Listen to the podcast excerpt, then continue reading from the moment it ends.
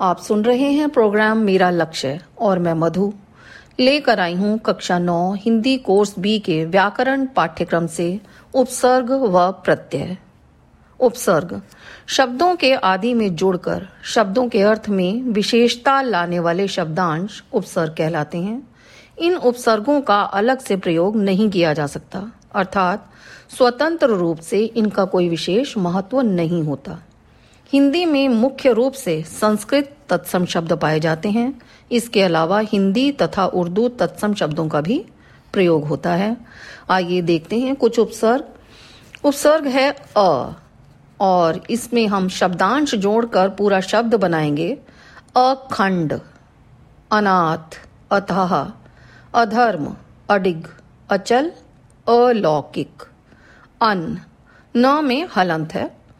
अनाचार, अनपढ़, अनादि, अनमोल, अनेक, अनावश्यक, अनिच्छा, अनुपस्थिति, अधि, अधिकरण, अधिकार, अधिपति, अधिनायक, अति, अतिशय, अतिरिक्त, अतिक्रमण, अतिचार, अत्यधिक। इसी प्रकार शब्दों के अंत में जुड़कर, शब्दों के अर्थ में विशेषता लाने वाले शब्दांश प्रत्यय कहलाते हैं। प्रमुख प्रत्यय इस प्रकार हैं।